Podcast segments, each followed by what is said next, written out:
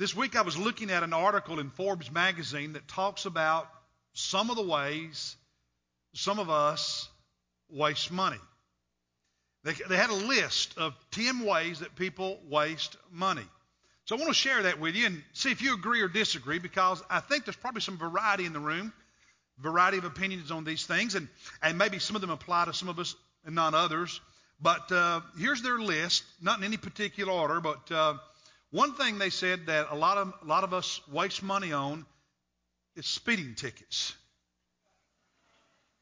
Now I shared with you last week when I was younger that was a problem of mine. Not just the the fine, but the the increased insurance payments as well. All right, sounds like some of you have that problem too. Here's a here's a second item on their list of ways we, we sometimes waste money. Unused gym memberships. Yeah, New Year's resolutions, you buy that membership at the gym and you go once or twice or a week or two or maybe a month or so. Gyms love that. They make money and don't have to do anything. Here's a third thing on the list uh, of how we sometimes waste money buying pet food at the pet store, where it's more expensive than at the discount store. What about luxury SUVs? Uh oh, now I'm meddling? Do you know that last year the average car payment, average in America, was $499? My brother, for 20 plus years, has been a salesman uh, in Kentucky. And I was talking with him a few weeks ago about this, and he said, Yeah, the average person who drives off our lot, uh, their, their payment is more than $500 a month. He said, That's the average. The average.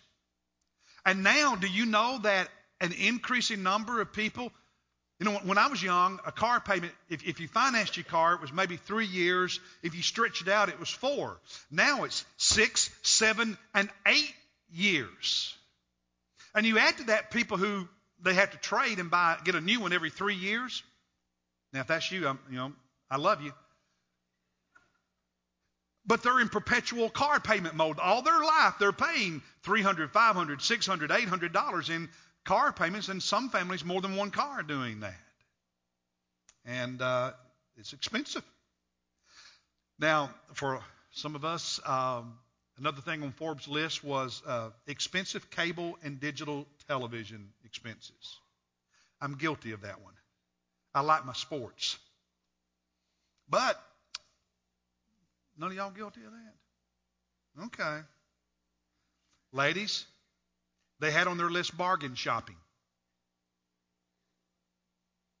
Just because it's a good deal doesn't mean it needs to be purchased.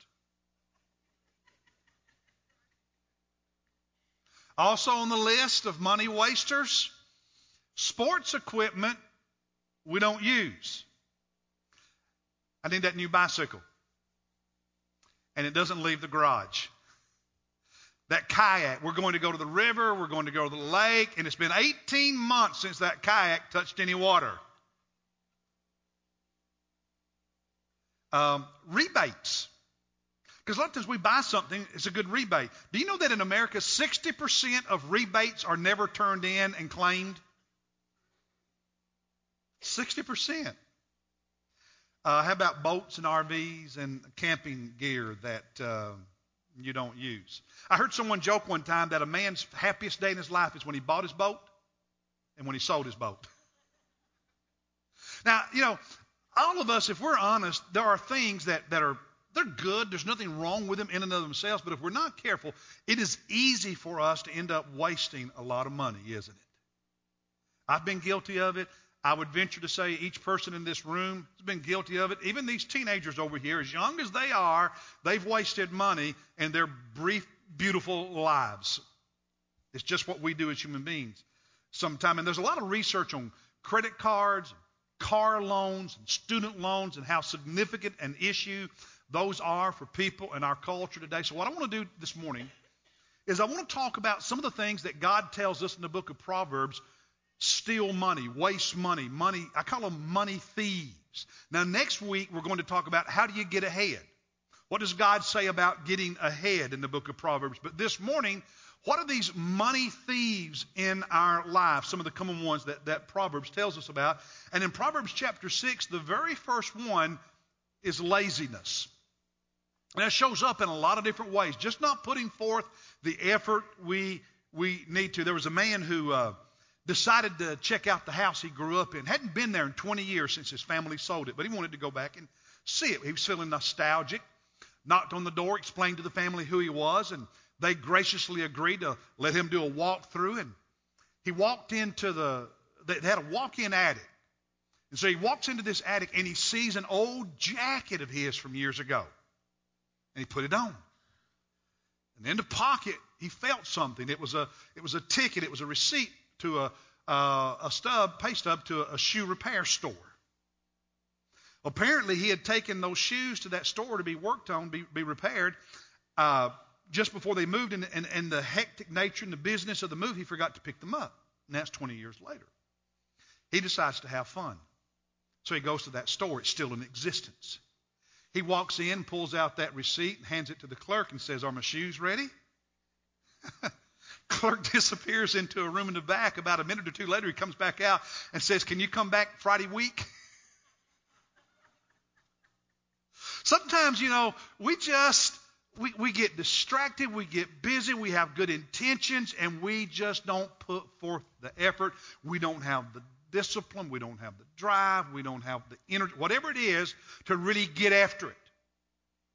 And the result of that, many times, is we end up wasting a lot of money. Look at what Proverbs says in chapter 6, verse 6. Now, some of you will remember this passage, others of you, it'll be new. Chapter 6, he says, Go to the ant, O sluggard, observe her ways and be wise. Go out and kick over a, you know, a, a fire ant hill and just, just, you know, watch what happens.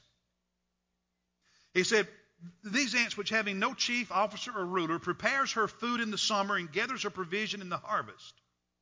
How long will you lie down, O sluggard? Now, years ago, when people would read that verse, they would think about somebody staying in bed all day, not getting up, and that's still true. But my image that comes to mind when I read that is somebody, you know, they're, they're, they're on the couch, spread out with a remote control and a bag of Doritos.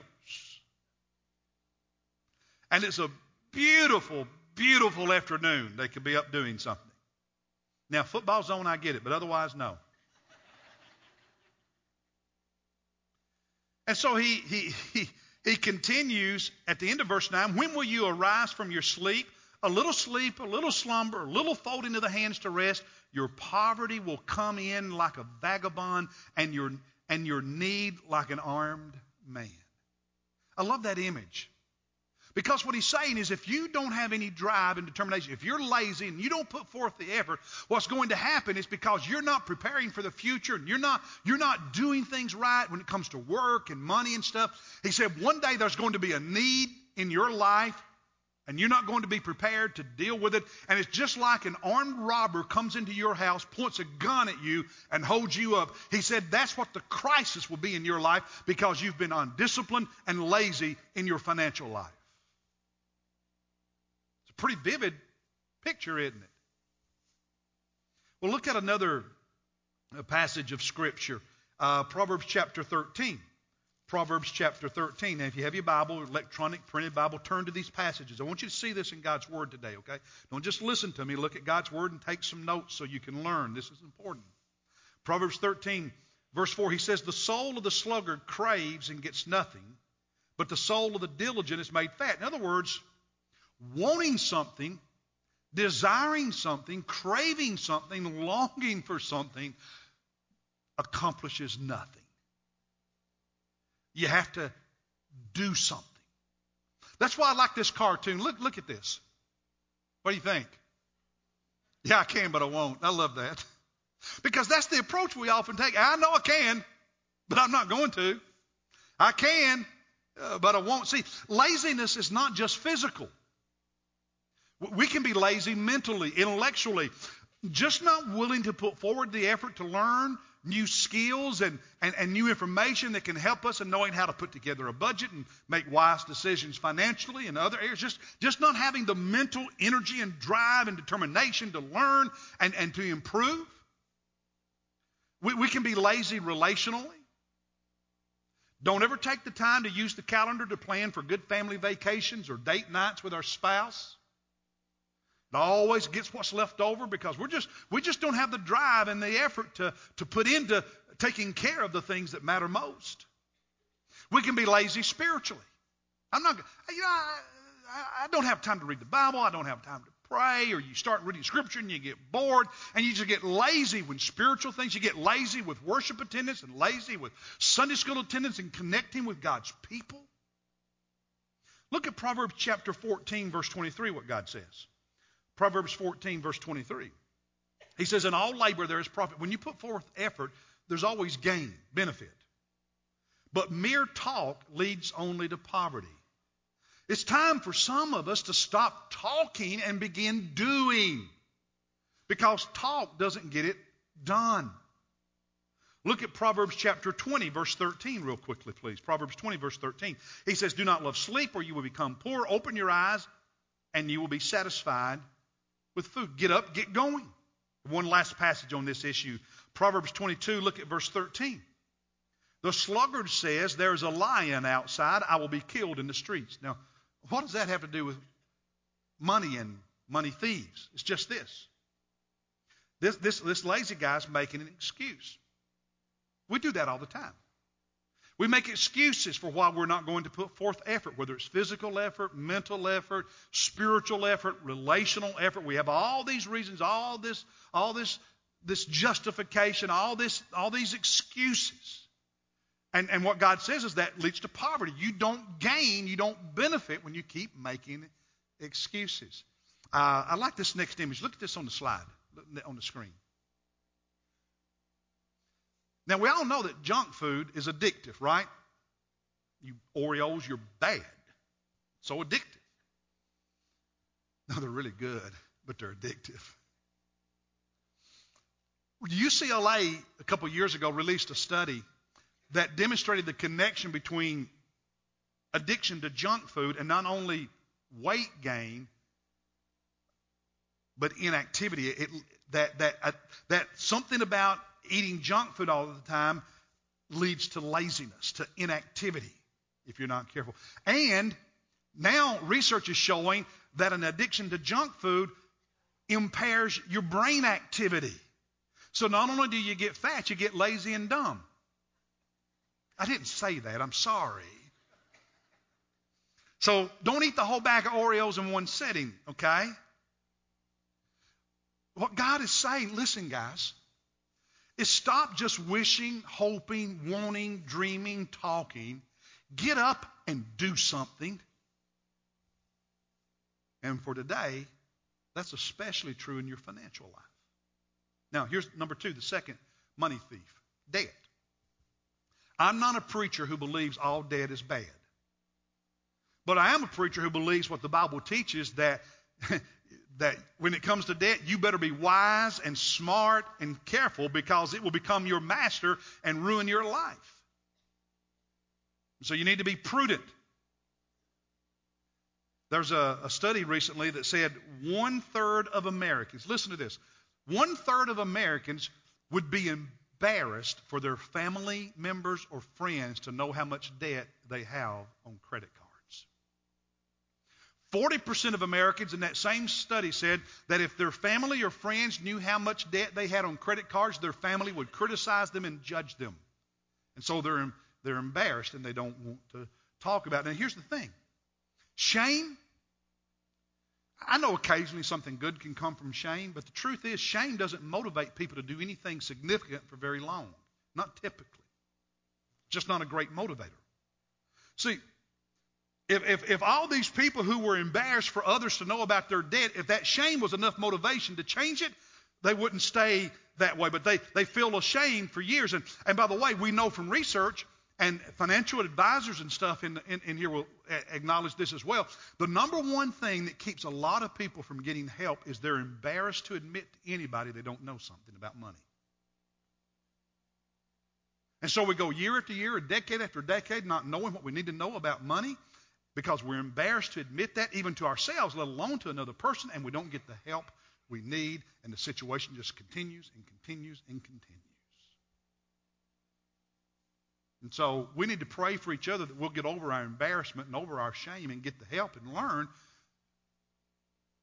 The only way to pay off debt is to face it head on, make a plan, and then work the plan. It's not rocket science. Face it head on, make a plan, and work the plan. Look at what God says in Proverbs 22, verses 26 and 27 about this subject. He says, Do not be among those who give pledges, among those who become guarantors of, for, for debts if you have nothing with which to pay. Why should he take your bed from under you? Now, you have to remember 1,500 years ago, 1,800 years ago, 2,000 years ago, you didn't have banks on every corner the way you did you do today. People borrow money from other people, and, and so you would you you would make an oral contract to, to pay it. You would become a, a guarantor. And even today, sometimes people will, you know, you'll sign for somebody else to pay something. Be careful when you do that, by the way. Uh, but uh, today we do it with banks and, and, and, and so on. But they would do it with other individuals primarily. And, and so he says, you do that and you get in the habit of doing that and you promise to pay and, and then you can't pay. Guess what? They come and take your stuff. They come and take your bed. When, when you begin borrowing, getting in debt beyond your capacity to pay, you, you expose yourself, you put yourself and your family at risk, is what he's saying here. Look in uh, chapter 22 again, earlier in the chapter, at verse 7. He says, The rich rules over the poor, and the borrower becomes the lender's slave. And there are a lot of people in our country, and, and probably some of you in this room, and some watching on live stream right now, that uh, you are in bondage, in prison to debt. It controls your life. And, and, and that robs you in so many ways. One last passage on this, Proverbs chapter 6, uh, where, where we looked a moment ago. But look at, the, at verse 1 and following, okay? And, and verse 1, he says, My son, chapter 6, my son, if you have become surety for your neighbor, given a pledge, remember, oral pledge and oral promise versus a written contract like today uh, with your mouth. He said in verse 3, here's what you need to do to deliver yourself, uh, humble yourself in verse 3. And then in verse 4, Give no sleep to your eyes, nor slumber to your eyelids. Deliver yourself like a gazelle from the hunter's hand. He said, Don't be lazy. Don't, don't just do nothing. Get up and work and, and make an effort and get after it to deliver yourself because the image he uses of somebody who is a slave to debt is like a gazelle. Beautiful animal. Beautiful animal. I've seen them in the hundreds in Africa. Beautiful animal. But he says, like one of those beautiful animals. And here's a hunter with a bow or a rifle, or here's a, a lion, a predator that's going to kill that beautiful gazelle. And he says, You're that beautiful gazelle. And if, if you're not managing debt right and, and you're a, in bondage and a slave to debt, you're that beautiful gazelle that suddenly this debt, like a hunter, is going to pounce on. And one day, it hurts bad. So work hard, have a plan to change your circumstance, to get out from under that bondage. Now, a couple of things real quickly, practically speaking. You want to get out of debt? You have to stop the bleeding. In other words, stop adding to the debt. Nothing you do will work until you stop the bleeding, stop adding to the debt you already have. I heard about one family uh, had credit card debt. You know what they did? They took their credit cards, put it in the container, filled the container with water, and stuck the container in the freezer. Think about it. So if they were going to use the credit card, what would they have to do? Get it out of the freezer and let it thaw.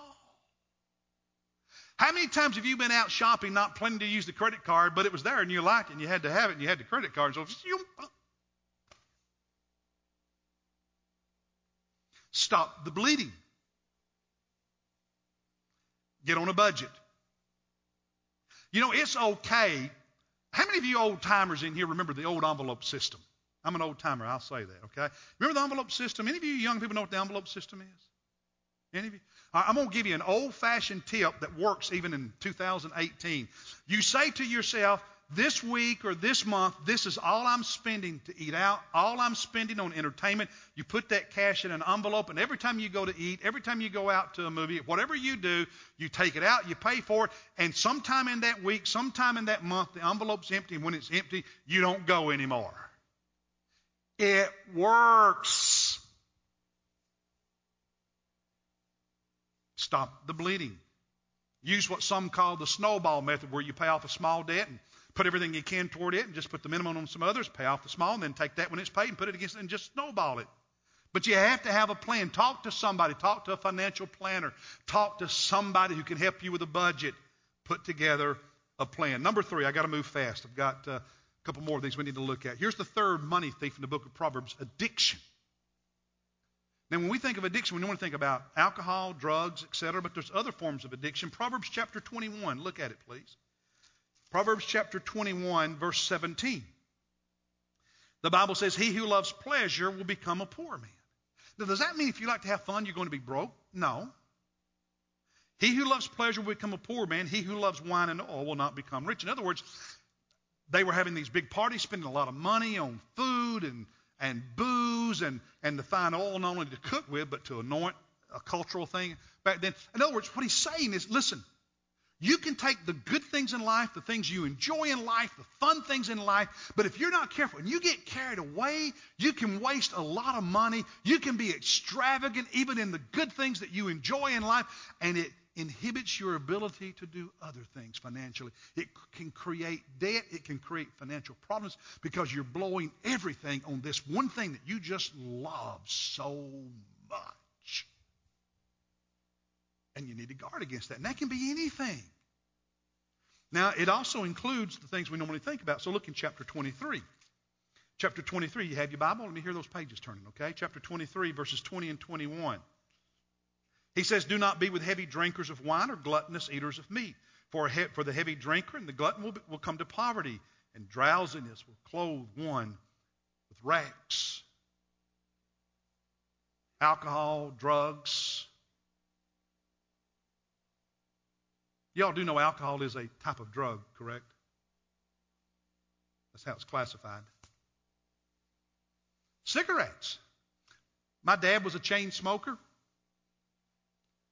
My brother and his wife were chain smokers, and a few years ago stopped cold turkey, and thank God they've continued to, to not smoke. I know how strong that addiction can be in people's lives. But think about it for a moment. The average pack of cigarettes today costs a little over five bucks. That's the average. Some more, some less. So you're now, and and, and smoking's starting to make a comeback with certain groups. It's interesting. Um, Forget the health benefits for just a moment. Well, don't, but beyond the health, the health problems of, of smoking, okay? And I've been in too many hospitals with people whose bodies were physically strong, but they were dying because of lung issues created by smoking. If they'd not smoked, they would have lived. I've just seen it too many times. But the average pack of cigarettes, $5 a pack, you, you're a one pack smoker a day. Okay? One pack a day, five bucks. Do you know that in 50 years you will have spent more than $91,000 on cigarettes? That's more than some of you cigarette smokers have in your retirement fund. Addictions. They, they can take a lot of different shapes, and the Bible says they can be money thieves. You know, no, no person who's an addict of any type started out saying, I'm going to become an addict. Every single addict started out with that first drink, that first puff, that first snort, that first whatever. Here's number four. Here's the fourth money thief materialism. Materialism. That's a big issue in America today. Look in Proverbs chapter 21. Let me hear the Bibles again.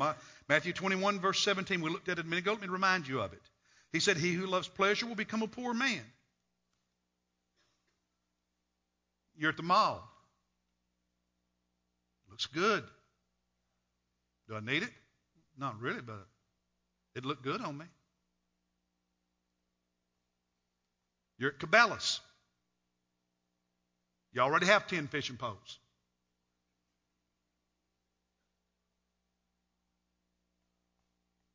But I like that one. you get the point? Look at Proverbs chapter 13. Proverbs chapter 13, verse 7. There is, this is interesting here, okay? Look at this. He said, There is one who pretends to be rich but has nothing. And there's another one who pretends to be poor but has uh, great wealth. Interesting. Here, here's this person that doesn't have much, they don't have much money, but man, they live what well beyond their means because they're trying to impress anybody, they're, everybody. They're trying to make themselves feel good about what they have, and you know the, the house they have, the, the car they drive, the clothes they wear, whatever it is, the toys, the latest whatever, the gadgets, and so on. And, and, and so they're trying to. They don't. They can't afford it, but they're trying to impress people. They're trying to cast an image. They're trying to feel good about themselves. But what happens? It ends up putting them in the poorhouse. And then here's the other person who's got a lot, but they live below their means. And by the way, do you know that most of the time when people have financial resources, it's because they live below what they made? You don't, don't live just to show off. Living to show off will put you in a, in a worse place financially, the Bible says. One last verse on this topic, chapter 12 of Proverbs. Look at, uh, at verse, verse, verse 9. Better is he who is lightly esteemed and has a servant staff, employees, than the one who honors himself and lacks bread. Same thing. Don't try to impress everybody by living beyond your means. Um, don't try to gain attention through stuff, through things. Now, how many of you remember the name Albert Einstein? Wave at me. You remember what Albert Einstein? you young people know who Albert Einstein is? Y'all know who Albert was? Really smart dude. Won Nobel Prize scientist, smart, smart guy. Okay. Albert Einstein. In 1922, Albert Einstein was traveling in Tokyo, Japan, stayed at a hotel, and he, he was known for stuff like this. Uh, he didn't have any cash on him to tip the bellhop. so he looked around the room, he found a piece of paper, and he wrote a note and he signed it and gave it to the bellhop and said, Because I'm famous, this is probably worth more than, uh, than, a, than a normal tip. Do you know that two years ago, that note, autographed by Albert Einstein, sold at auction for $1.3 million?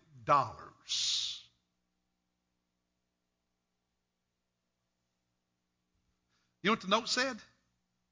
Look at it. Read that. Sounds like Albert Einstein had been reading Proverbs, doesn't it? See, do you, do you catch what God's trying to tell us?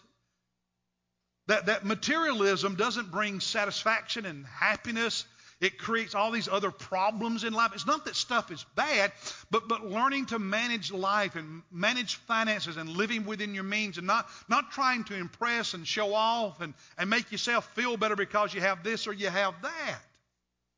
Because if your satisfaction and sense of, of personhood comes from those things, you're always going to struggle. Listen, believers, you are a child of Jesus Christ. That should give you all the satisfaction you need. We spent the whole month of August talking about being fully forgiven and prepared to see God and all the benefits that are ours because we are in Christ and Christ is in us. If you're trying to replace Him with stuff, it won't work. All right, here's the last thief, okay? Broken families. And this is a this is a hard one. This is I, I know the pain. Um, this is a big one in America. Proverbs chapter 5, last, last passage I want you to look at this morning. Proverbs chapter 5. Now, to understand this verse, you have to understand the context. Chapter 5, the whole chapter is about adultery, about having affairs and broken relationships and broken marriages. Now, does God forgive and can God restore? You better believe it. Can God give people a good life after, a, after bad decisions? Absolutely. But here's the thing some of the some of the costs, some of the consequences, they just don't go away, do they? They stick around. Proverbs chapter 5, verse 10. is in this context, talking about adultery and affairs and, and, and divorce. He says in verse 10, and strangers will be filled with your strength, and your hard earned goods will go to the house of an alien, a stranger, a foreigner, somebody else. I think most of us get what that verse is saying.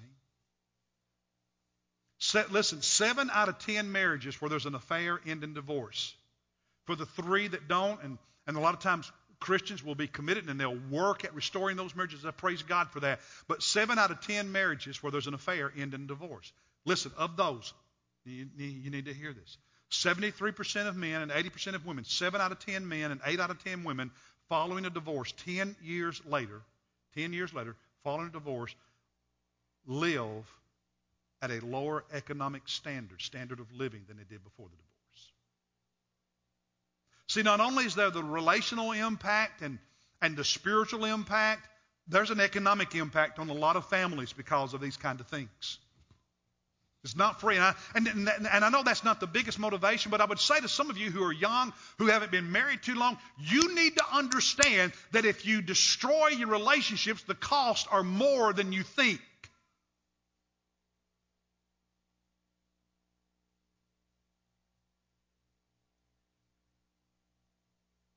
Now, there's the, there's the relational cost, there's the emotional cost. FDR, Franklin Roosevelt, is considered one of our greatest presidents. Elected president four times. His wife, Eleanor, is also very well respected for her social activity and a lot of what she did.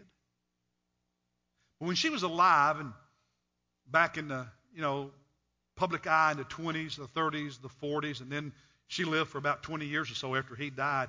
There were a lot of people who made jokes about her because of her appearance. She wasn't considered very attractive. When she was younger, she was more attractive than she was during his presidency. Do you know what happened to her? Do you know what happened? You know her story? In 1913, she and FDR moved to Washington, D.C. when he became the Assistant Secretary of the Navy. Five years later, that would be 1918, end of World War II. FDR was returning to the States from an overseas trip and he was sick. He had pneumonia in both lungs. He was very sick. And she put him to bed and, and she unpacked his suitcase. And in his suitcase, Eleanor found a stack of love letters from Lucy Mercer, his social secretary with whom he was having an affair. And she was devastated. She offered to give him a divorce. FDR did not want a divorce because he, would, he knew that in that era it would destroy his political career. By the way, at that time, he didn't have a whole lot of money either. His family, his mom had all the money. And his mother knew that a divorce from Eleanor would ruin him politically. And she told him, if you divorce her, I will completely cut you off. So, guess what FDR did? He did everything he could to keep that marriage together. Said, I'll end the affair. I won't see her anymore. They stayed together. He did not keep his word because off and on over the decades to follow, he would still meet his mistress. In fact, when he died in Georgia, what was it? Is it Hot Springs, Warm Springs, Georgia, where FDR died? Warm Springs, Georgia. Do you know who was with him when he died? It wasn't Eleanor, his wife. You know who it was? His mistress from all those years before. The staff got her out real quickly, and the media kept it quiet. Didn't become known until the 1960s.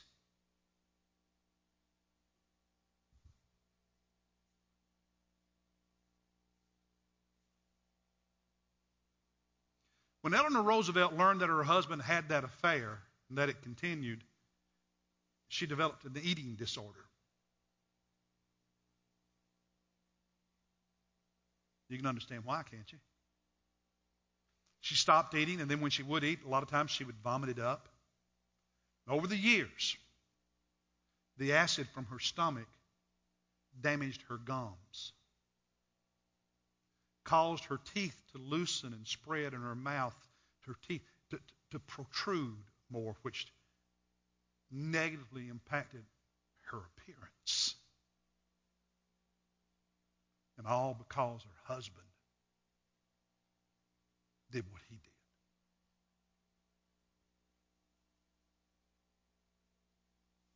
Her son, his son, their son, described their marriage this way. He said it was an armed truce that endured until the day he died. Isn't that a sad story? See, great people can do really bad things.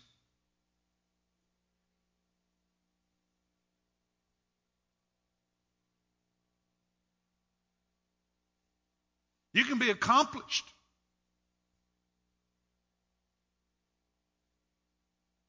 But not smart. And not caring. There's a price, there's a cost. The Bible in the book of Proverbs says that the fear of God, reverence for God, is the beginning of wisdom.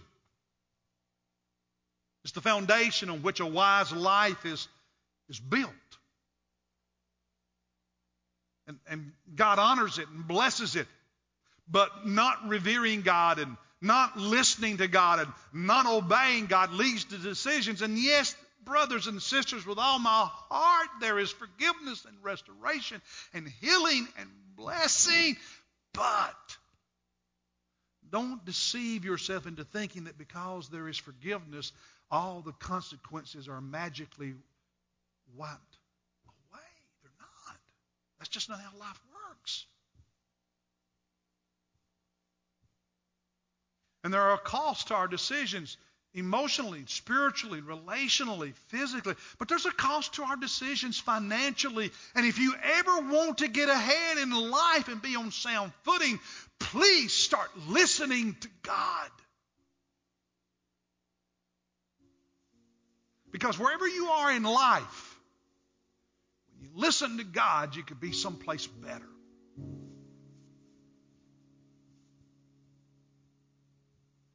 God never takes you down to someplace worse. But sin always will. The devil always will.